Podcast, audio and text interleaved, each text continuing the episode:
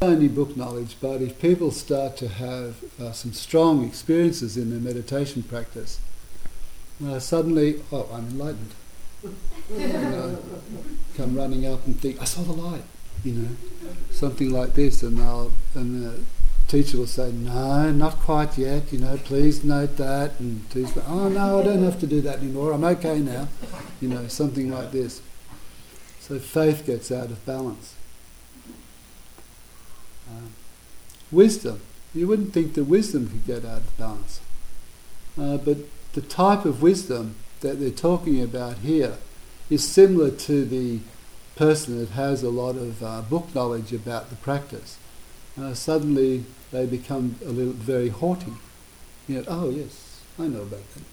You know, and I'll be telling everyone, everywhere, anyone that wants to know, from the, you know, from the garbage man down the street to their best friend, constantly. You know, so that gets out of balance as well you know, the wisdom factor, if they've had some insight experience. Uh, in Burma, one of the things I noticed in Burma, which drove me crazy, and I avoided it as much as I possibly could, was that people would line up outside the interview room and discuss the supposed insights that they'd had in the meditation. And I said, what is going on here? You know? Oh, yes, I experienced, uh, you know, this insight and that insight. And, and it was all a lot of baloney a lot of the time. But because they'd read a lot and because they had had some little experience as well, um, you know, it was like showing off to some degree. So wisdom gets out of sync as well. And the mind just gets caught up in the uh, discursive um, thinking analytical thinking and is not able to penetrate and dive deep into uh, the nature of phenomena, if you like. We, we all of us as meditators experience that to some degree. There's actually a stage that arises in the practice, and I remember it well, uh, where this does happen to people, uh, where you're constantly, and it's not such a bad thing really, where you're constantly thinking about Dhamma.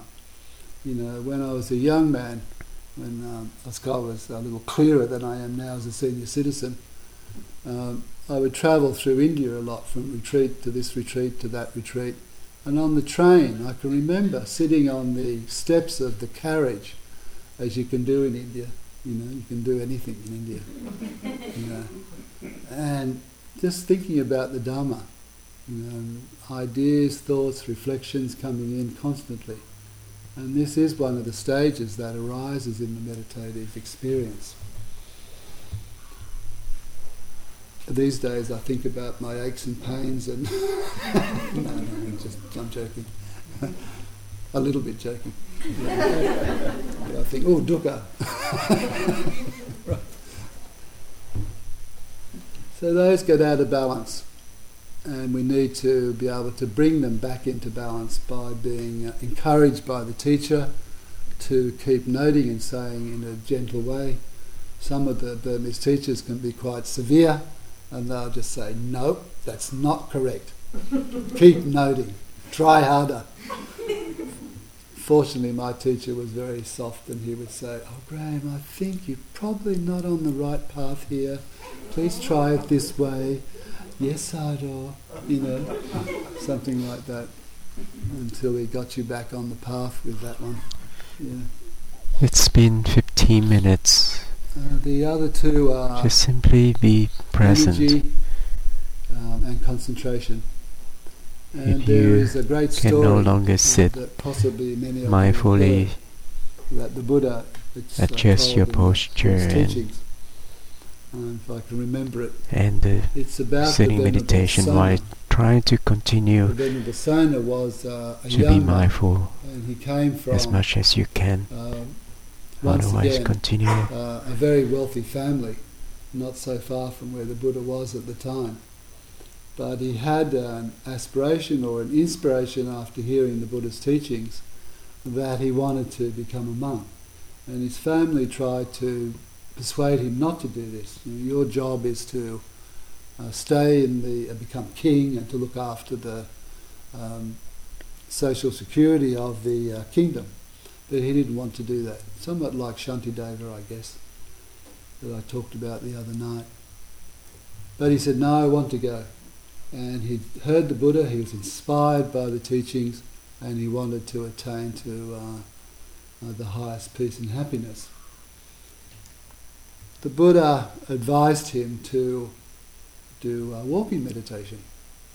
You know, because of the Buddha's uh, power, if you like, power of mind, he could determine uh, which particular practice was uh, pertinent for a person, which was he could look into the mind and see what's the personality of that person, and he could determine uh, what was going to be the most suitable of practices. Actually, uh, when I became a young monk at 23 um, in India, in uh, Bodh Gaya, I went to stay. I had an introductory letter to from England, from the temple in uh, London, and um, to the abbot of this temple, and who I've told you about. And he uh, he said, "Oh, you want to meditate?" Sure. I said, "Yeah, meditation's pretty good. It's good. I'll try it one day." That's a very cool out character. But he said, "I'll get you a meditation teacher." I think I've told you that. And he was uh, absolutely wonderful. His name was um, Vivekananda. Vivekananda. And he was four foot nothing, but feisty, really feisty, strong, vibrant person. You know, strong and vibrant sort of person, but in his way soft. So I was ordained, and um, okay, now we're going to start to meditate. And so there are about 50 monks. Everyone had come for this ordination. The whole hall was filled. And he said to me, I'm sitting there nervously trying to keep my robes up. You know, is this string going to come apart? Because you don't wear any undies as a, as a monk, you know. And he said, I want you to walk across the, f- in front of everybody. I said, You want me to do what? Walk across the, I can't do that. What if something happens? He said, Oh, just please walk. And I had to walk across, back and forth, about half a dozen times. And I said, why did you do that? And he said, oh, and he said, and then he said, can you just look at me? And so I looked at him. Look me in the face, he said. And I looked at him, he's staring at me like this. I said, what are you doing that for? You know, it's very embarrassing, you know, all these monks and these tiny little, well, I was much taller than them, of course, but still I felt a little embarrassed. He said, well, I can tell, um, and this is all written down, due to the expertise of the meditation teachers and the monks. They can tell the traits, or the trait, how do you say that here in America? Trait or trait? The personality of the person, the character, Trait. trait? Trait. Trait, trait, yep, okay. The trait of the person.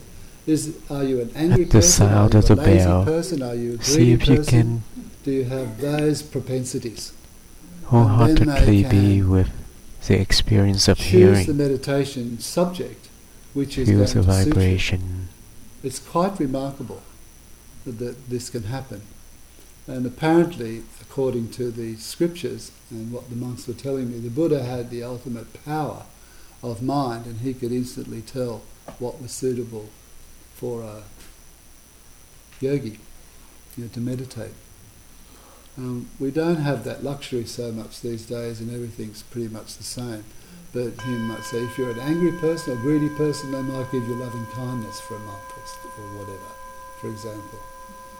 I'm not too sure I should tell you what my trait was. Oh.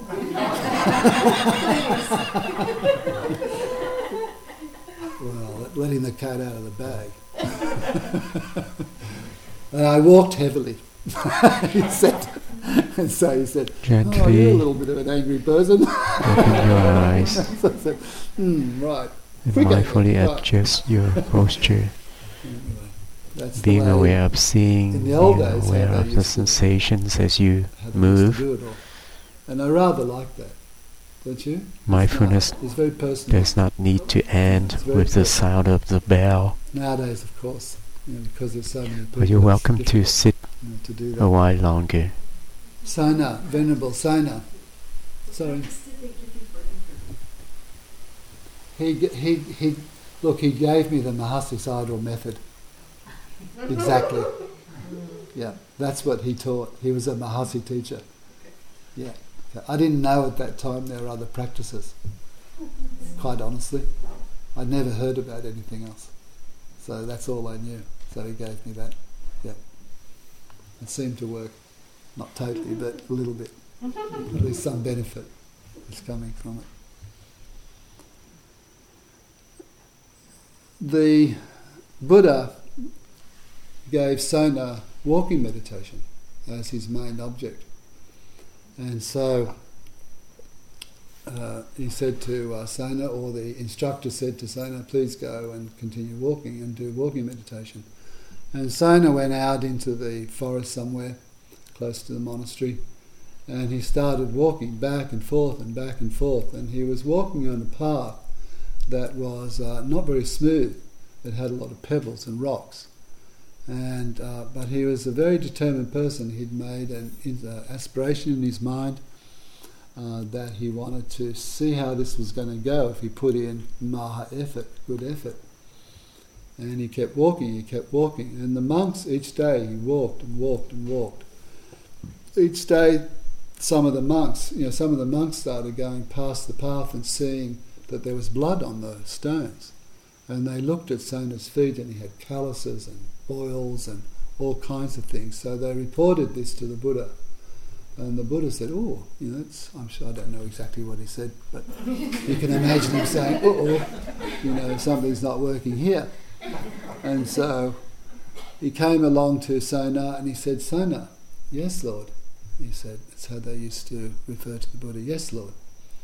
And I said, Sona, in your former life as a prince, you know, did you play the lute?" Yes, Lord, I did. He said, Were you good at playing the lute? Yes, Lord, I was very good. And he said, Now, if you want the lute to sound beautiful, uh, do you need the strings to be slack? No, Lord. Do you want them to be tight? No, Lord. How do you want them? He said, I want them to be in the middle. I want them to be just right so I can pluck the most beautiful sound. He said, Sona, just as you would be tuning the lute, is how to do the meditation practice. And I love that story. And because of his understanding of tuning the lute, instantly he could tune his meditation uh, through the extremes of too much uh, of too much energy and not enough concentration, and vice versa. And so, within a short period of time, as everyone did in those days. He became an arahant, etc., uh, etc., and the story goes on. But it's a beautiful story, isn't it, uh, of this young monk. And this is how we need to balance our practice. Our balance needs to be done with uh, common sense, really. And I think we can know for ourselves when our practice is going to extremes, whether we're too lazy, not enough energy, whether we're trying too hard and having too much concentration. Because if there's too much concentration, surprisingly enough, uh, the mind can sink in on itself and become very sleepy and dull. Right? If there's too much energy, we can become restless and agitated and we don't want to do the practice anymore. It's too hard for us to do. We can't concentrate on anything. If there's not enough energy, once again the mind can become very lazy and dull and doesn't want to note, doesn't want to be mindful of the uh, continuing flow of, or the continuous flow of phenomena that comes into the mind and body process that we can become aware of. Um, so we need to get the balance between concentration and energy, energy and concentration. And there's various uh, techniques and methods uh, that can be used uh, over a period of time in practice that can help help us do that. So the story of Sona, I think, is very significant. Uh, and from people's reports today, that's why I wanted to mention it. So you'll get a feeling for the balance that's necessary if we are to practice uh, without tiring. Um, if there's too much effort, we start to get tired. And so we have to relax a little bit. If we're making too, uh, too much effort, we need to quicken the walking a bit. If there's not enough effort, uh, then maybe we've got to slow the walking down a little bit and walk more slowly so we can build up the concentration. There's all these ways of balancing, you know, many ways of balancing the indriya, these uh, controlling faculties. Of course, the best way is with mindfulness. Yeah, mindfulness is the sweep, mindfulness is the steer person, mindfulness is the controller, if you like, although it doesn't really control. But by dint of its uh, not getting out, of a factor that does not get out of balance, it can control faith and energy, uh, faith and wisdom, and it can control the uh, energy and uh, concentration. And so the boat, the surf boat or the kayak, smoothly can ride the wave and end up on the beach at Outrigger Canoe Club, you know, in an abandonic state.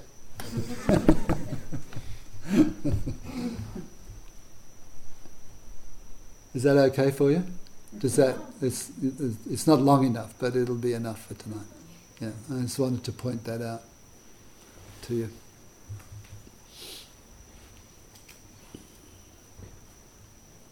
I like often in these talks, um, you know, to not be totally formal in a talk, but to address some of the issues that have been coming up in people's practice a little bit.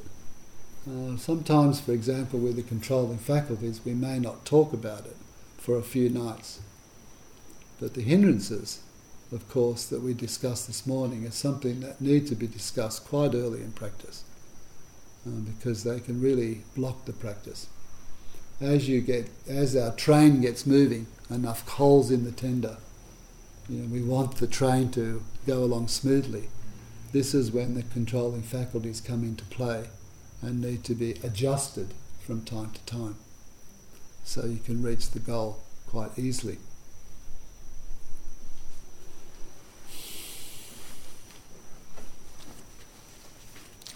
So try to keep in mind to some degree, if you can, the story of Sona, the Venerable Sona. And when things are quite difficult for you in meditation, which sometimes they are, uh, then you can keep that story in mind.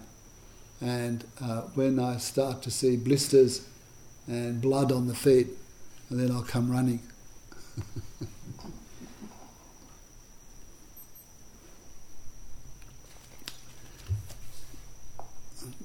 It's coming down, I think.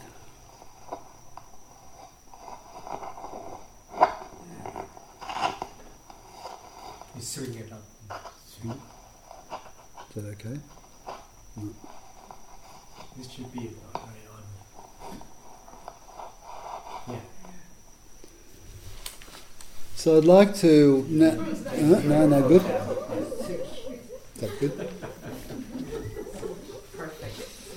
That would be not a good look for the anchor man. Luckily, I'm a yogi. no one's at home.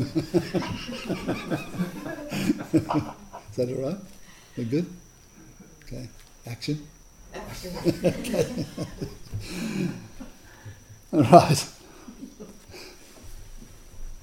I want to talk a little about uh, satipatthana and the um, etymology of the word if you like.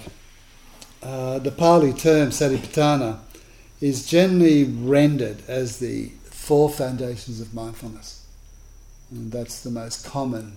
Sometimes the four focuses, sometimes the four applications, sometimes the four uh, references. Now, this uh, understanding of the fo- and remembering of the four foundations of mindfulness is crucial in meditation practice. It's something that you should never tire of hearing about because it's really the heart of the Buddha's teachings. It's really the depth of the Buddha's, uh, Buddha's teachings because it points out uh, the way that we can overcome suffering in our life uh, by exercising ourselves in this manner, by taking these four foundations of mindfulness and um, looking at the, the uh, various uh, criteria that's involved in it. That's how we can come out. Um, as mentioned last night, we had a, quite a long discussion on the, the uh, benefits, the purification of the mind, in other words, the uh, eradication, if you like, of the root causes of suffering, greed, hatred, and delusion. That's uh, one of the benefits. The overcoming of sorrow and lament, um, lamentations, so not um, uh, reacting so much in the mind to uh, grief and loss, etc., etc. We learn how to be in the middle with all of that. Now, another interesting one here, they give us the benefit and I'm sure you'll be all happy to hear this, and probably will give you a lot of determination to practice. It says uh, the ending of physical pain and mental distress. The ending of physical pain and mental distress. Is that possible? Good question, huh? Well, if you practice like the Venerable Sona, you'll be able to sort that one out for yourself. But the Buddha does say that through the insight meditation practice, satipatthana practice, uh, that at a point in the practice, physical pain and mental distress are removed from the mind. Even for a moment, this can happen. And when one is more fully enlightened, uh, the mental defilements or the mental afflictions don't arise anymore. But along the way, uh, we can experience the ending of physical suffering, from going from great physical suffering uh, to uh, absolute sublime and blissful states of mind, where all suffering is gone from the body. Uh, may reoccur again, but at least there will be some inkling that is possible to remove physical suffering, suffering and mental suffering. Now, the mental suffering is interesting because when you think about the story of the Buddha, it's said that uh, three months before he was going to what they say in Buddhism enter parinibbana, but to use a common term, he was going to pass away, if you like, or die. He knew this, of course, because of his psychic powers.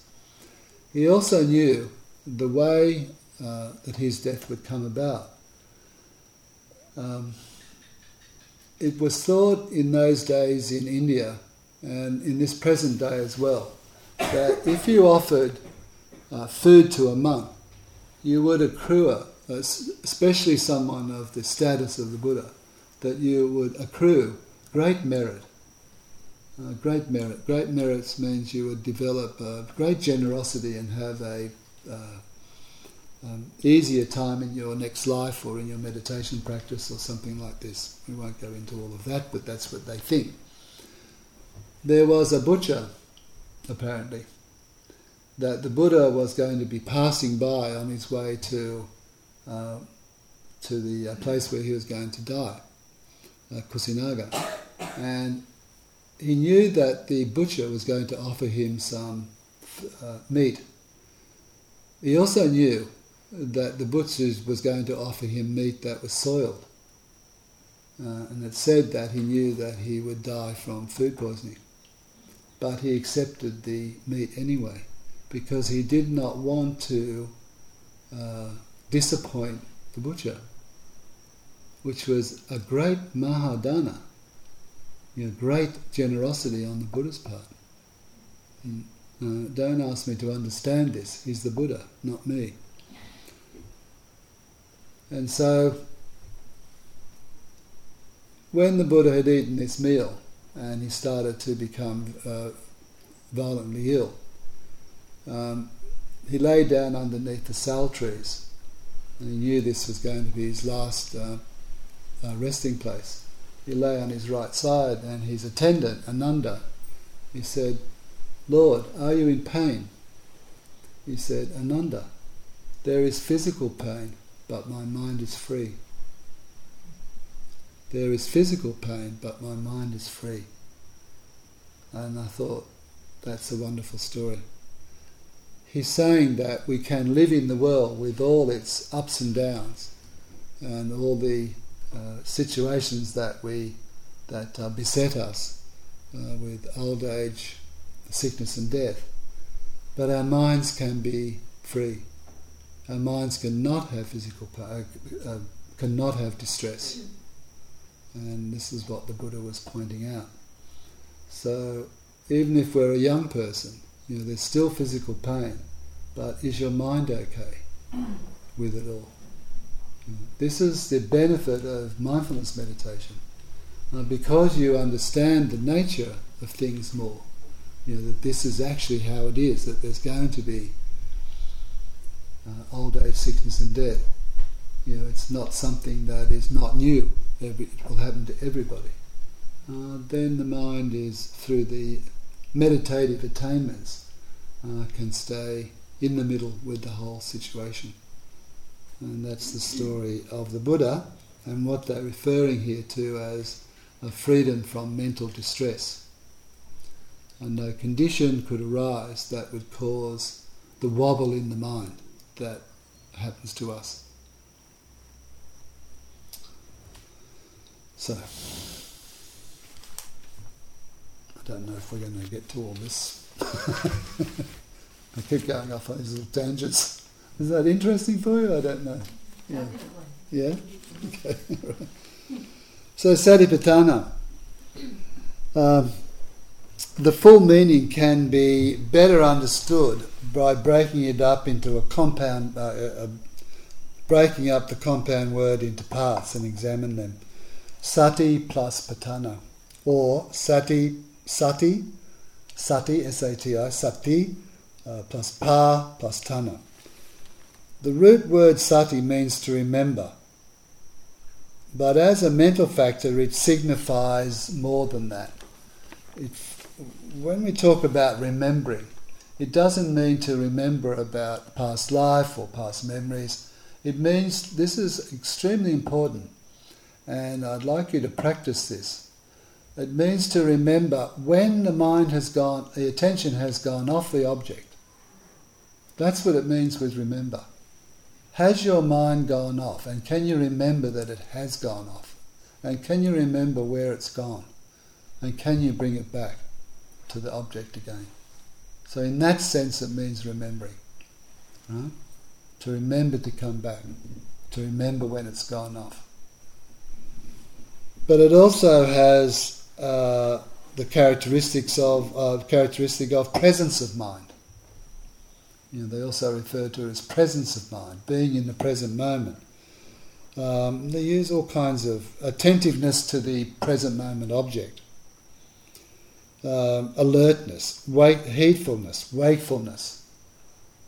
All of these uh, terms come into the definition of sati, of mindfulness. Sati. Right?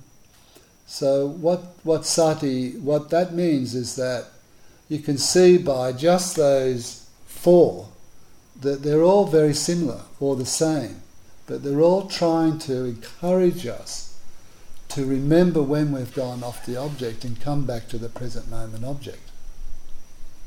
Presence of mind, uh, attentiveness to the present moment, um, alertness, wakefulness, heedfulness. And all of this is what's required in meditation practice. You know, to get us to the point where we can see what's happening in the present moment.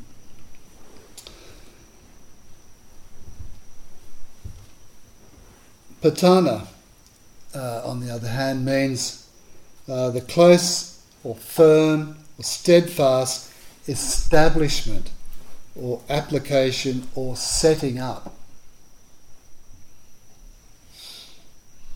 The close, firm, steadfast establishment or application or setting up of mindfulness. So satipatthana, uh, when you bring the two words together, means close presence of mind on the present moment object, which was what we're trying to achieve here, to get that close establishment of mindfulness from moment to moment, from moment to moment.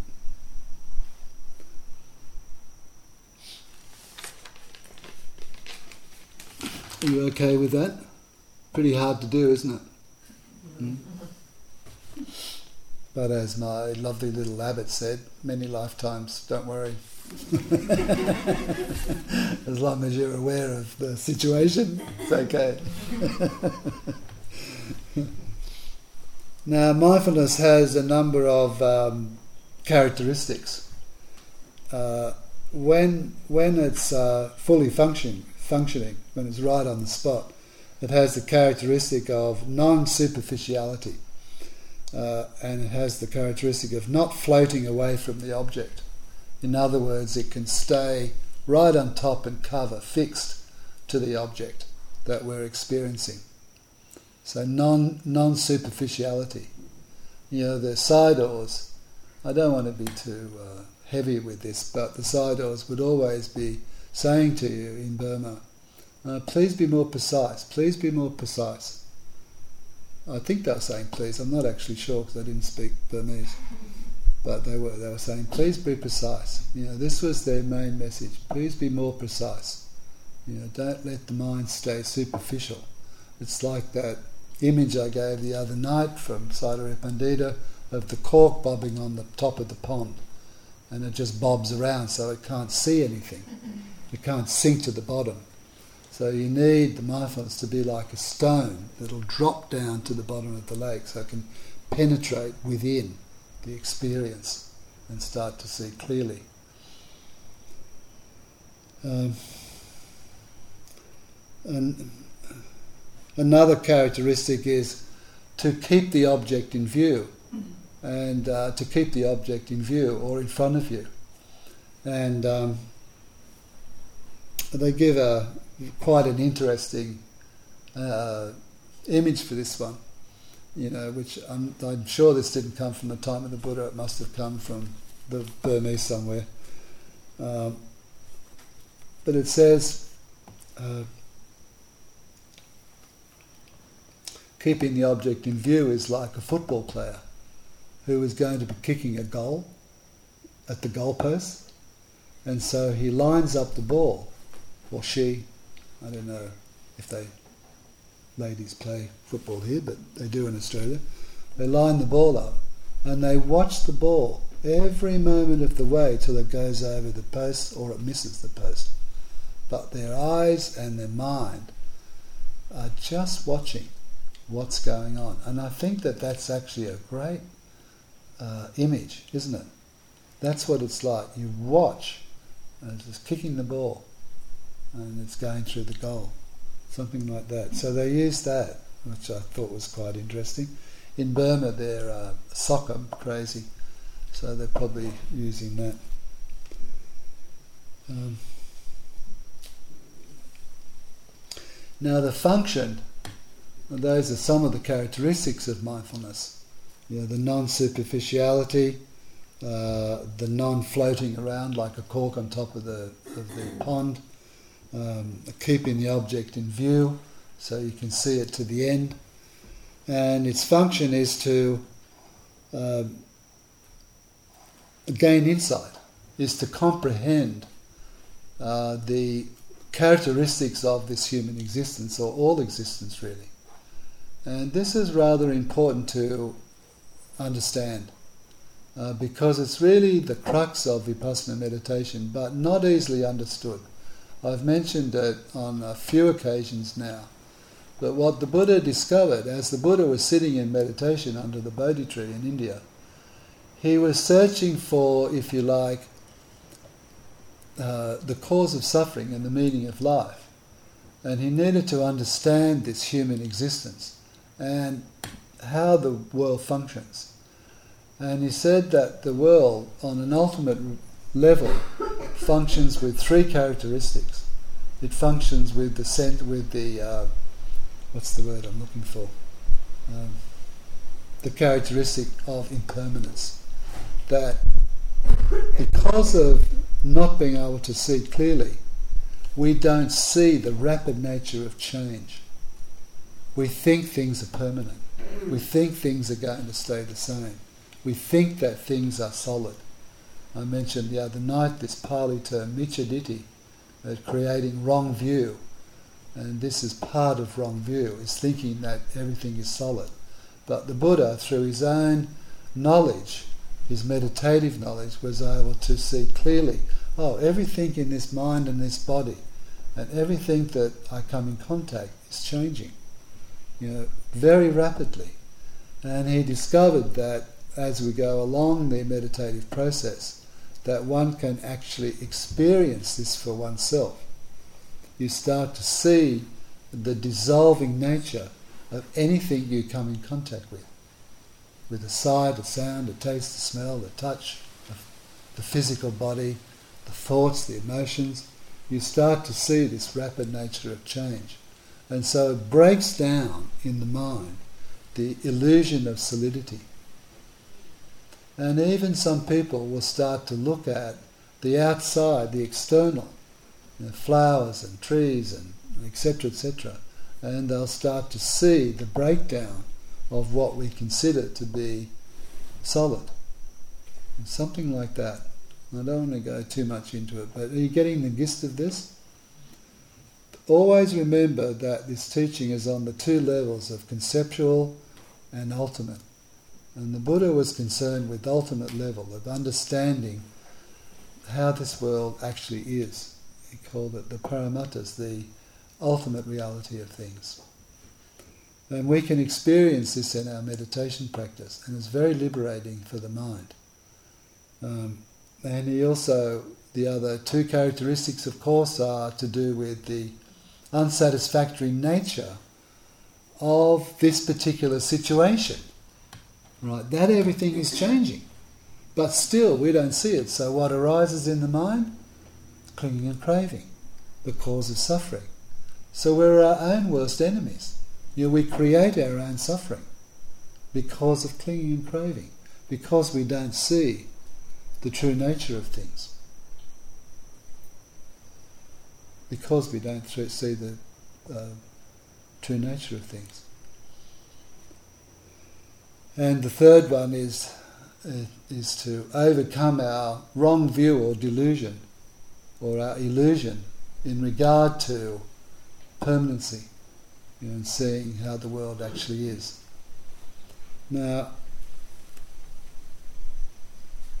this is the function of mindfulness, because mindfulness can put you on the spot where you can penetrate down like the stone on the lake and look and see clearly. And I think there may have been even moments, even for the newer people to meditation where there may have been a moment where the mind is so focused on an object that suddenly it becomes clear and you can feel the steadiness that comes into the mind. And as you mature more in the practice, that steadiness increases.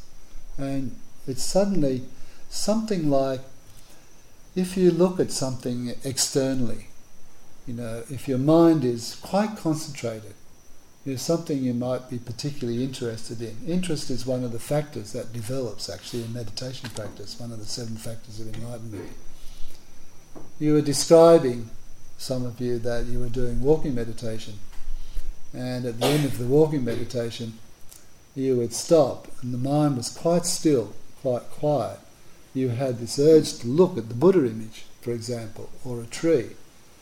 And then you start to look at the Buddha image, and um, for the moment, it's just a Buddha image. But if you keep looking, what happens? You start to see, a, you have a different perception of what you're looking at. You suddenly you're seeing the grey colour or the stone colour. Suddenly you're seeing the shape of the body. Suddenly you're seeing the shape of the eyes, the colour of the eyes. You're starting to see the form of the Buddha, and then that form starts to break up. It's really. Have you had that experience before? It's quite interesting. You know, so your whole perception of what you're looking at actually changes. So something like that is how this works. Uh, mindfulness always, uh, also has another uh, wonderful function, and that it brings to us face to face with the uh, destructive emotions that can arise in the mind. Mindfulness is not something that runs away from anything.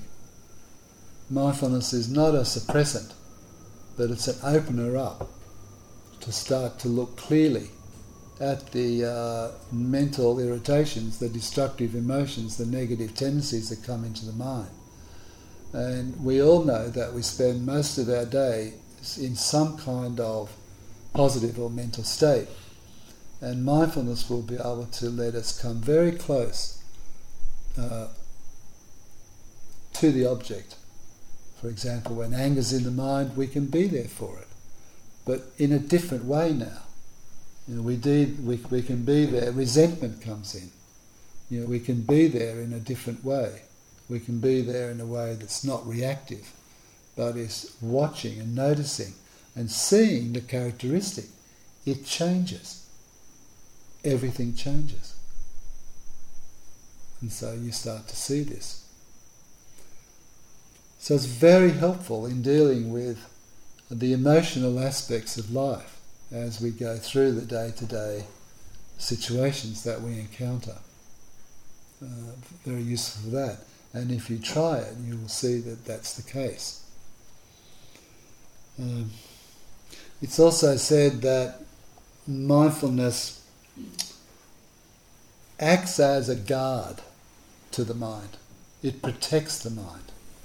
So when the unwholesome kilesas or defilements, as I mentioned, come into the mind, then mindfulness is there and gives you space. Gives you space. And one of the things I particularly noticed was the space it gave you before you reacted, you know, with um, with your uh, thoughts or your speech or your actions. It gave you the space just to step back a little bit. You know, it was like a red light coming up in the mind. And so you had that moment and you didn't buy into it. You know, you didn't react in some way that was going to engender harsh speech or insulting speech or physical action against someone. You had that moment of clarity, and that's what mindfulness, one of the functions of mindfulness. Uh, it gives you, it protects us like a guard standing at the gate, watching who's coming in and out. Uh, something like that. Um, Anyway, I think that's enough for tonight on that. So, what we need to keep in mind in regard to mindfulness and why I wanted to bring this up tonight was it is the most important aspect for us because it's what we need to develop and cultivate. And the reason we need to, I use this word cultivate and develop, is because in Buddhist psychology, mindfulness is not uh, a mental factor that arises in each moment of consciousness. You know, they talk about in uh, Buddhist uh, psychology, Buddhist Abhidharma, uh, there's 52 mental factors that come into the mind. Uh, there's uh, a number of wholesome, there's a number of unwholesome, and there's seven that are universal, that are there with every moment of the arising of consciousness. But mindfulness is not one of those. So mindfulness is, has to be worked at. It's like planting a seed in the ground, but it's not going to grow unless you give it uh, sunshine and water and nutriment and you know lots of fertilizer, etc., etc., etc. It's just not going to happen. It's something that we need to work at. It's why we need to come to the meditation center, or we need to practice in our daily life to make sure that we're keeping the mindfulness flourishing, keeping it in good health. Because if you can cultivate this mindfulness and grow it into a beautiful, strong tree, it will turn out to be your greatest friend and ally. It will be your greatest friend and ally. It will, mindfulness will allow you uh, to live in a harmonious and peaceful way in the world with yourself and with other people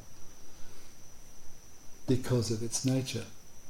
Its nature is non judgmental, its nature is just objective, watching what comes, watching what goes, not getting caught up in I, me, and mine. So, how can there be conflict? It's impossible. It's not going to happen when the mind is totally mindful of every every uh, every situation that arises through the sense doors. So the whole training in Satipatthana, in the four foundations of mindfulness, is like planting a seed and then putting all the good things on it to make it grow strong. If we don't, then because uh, mindfulness is not a factor that arises in every moment of consciousness, it will wither and die. And we don't want that. We want our minds to be clear and peaceful and calm and to be able to live in the world with whatever we happen to be doing in a harmonious way. It does not mean, when I say that, this, and I think this question came up a little bit, that one has to run off and become a monk or a nun or live in a monastery. It just means that we can live harmoniously in the world with whatever situation we find ourselves with, depending on our karma. Something like this, and that's important. Um, so once again, I apologise. It'll have to be a six-month retreat next time. I've still got all these pages. Every night I come back and I, I say, what happened to all those pages, you know? God. but um, anyway, I'd like to finish uh, tonight before I swap beds with Pat there. See, I had a lot of craving for that. yeah, like looking. the side came to the ear base, craving, a feeling, a craving arose, contact came. Oh, Pat, could you, could you get out of the way? I'm coming down there. but there is something that I said I would do this morning haven't done it, so I'm going to do it for Keith's sake.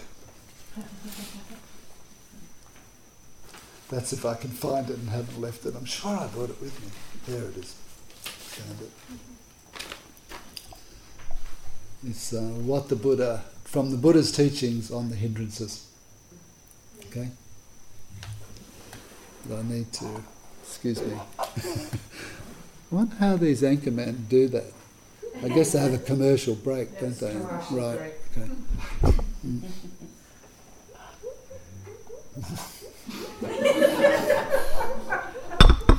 How long's the retreat got to go? We got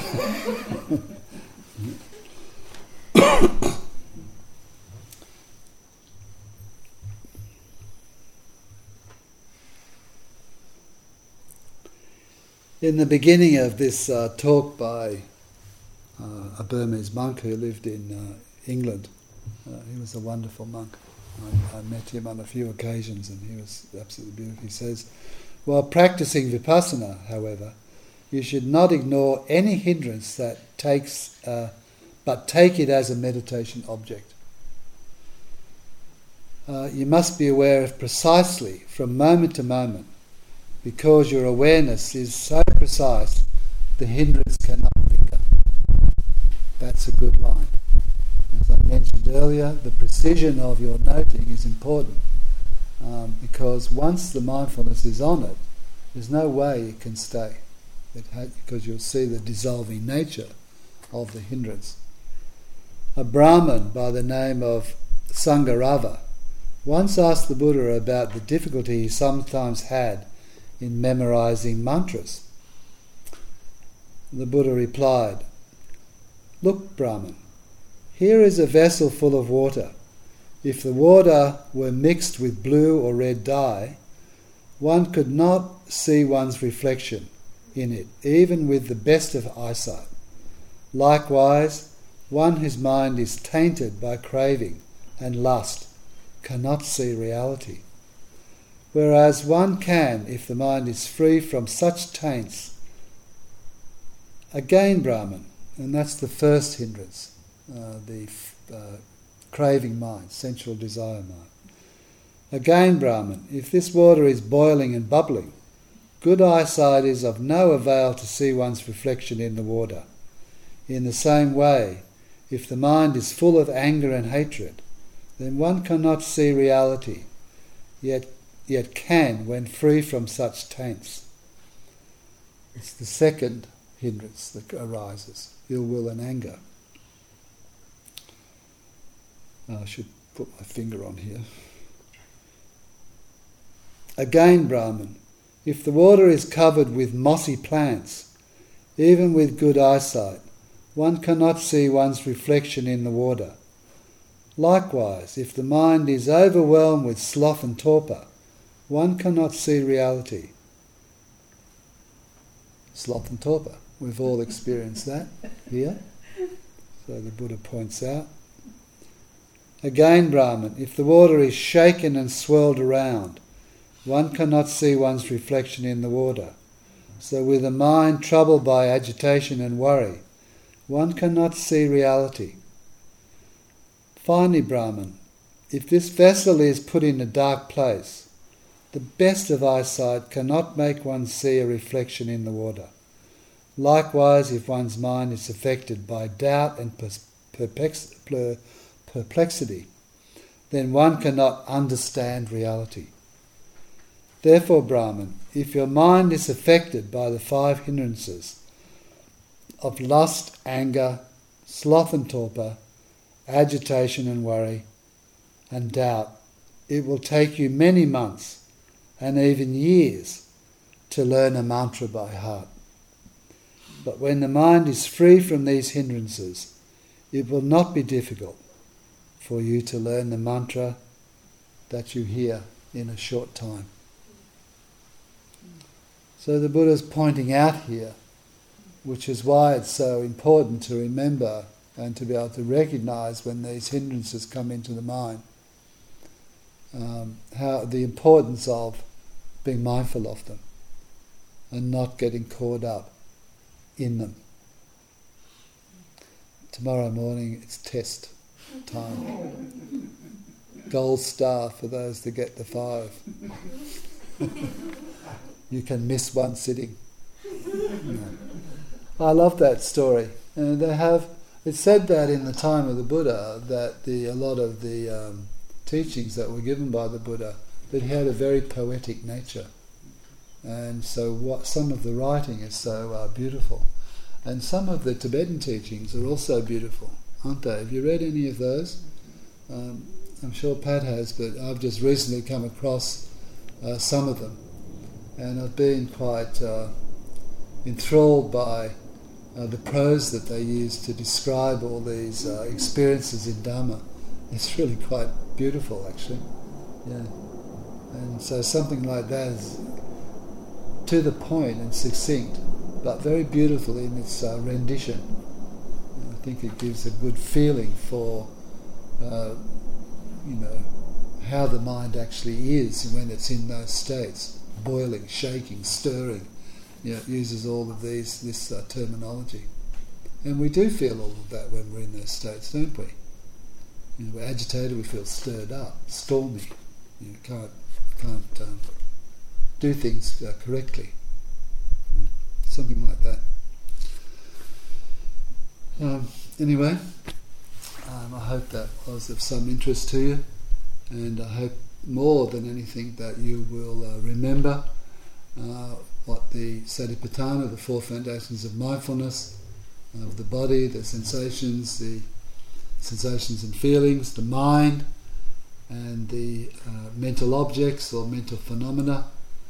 And if we have time, I'll have some uh, more detail on those so you can take that home with you and uh, remember it as well. So for now, though, may you be happy and peaceful and dive to the depth of the Dharma. Thank you.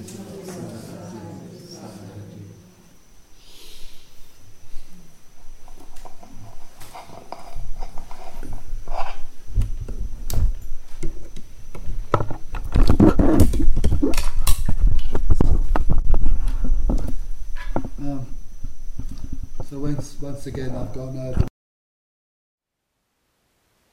Thank you for listening. To learn how you can support the teachers and Dharma Seed, please visit dharmaseed.org slash donate.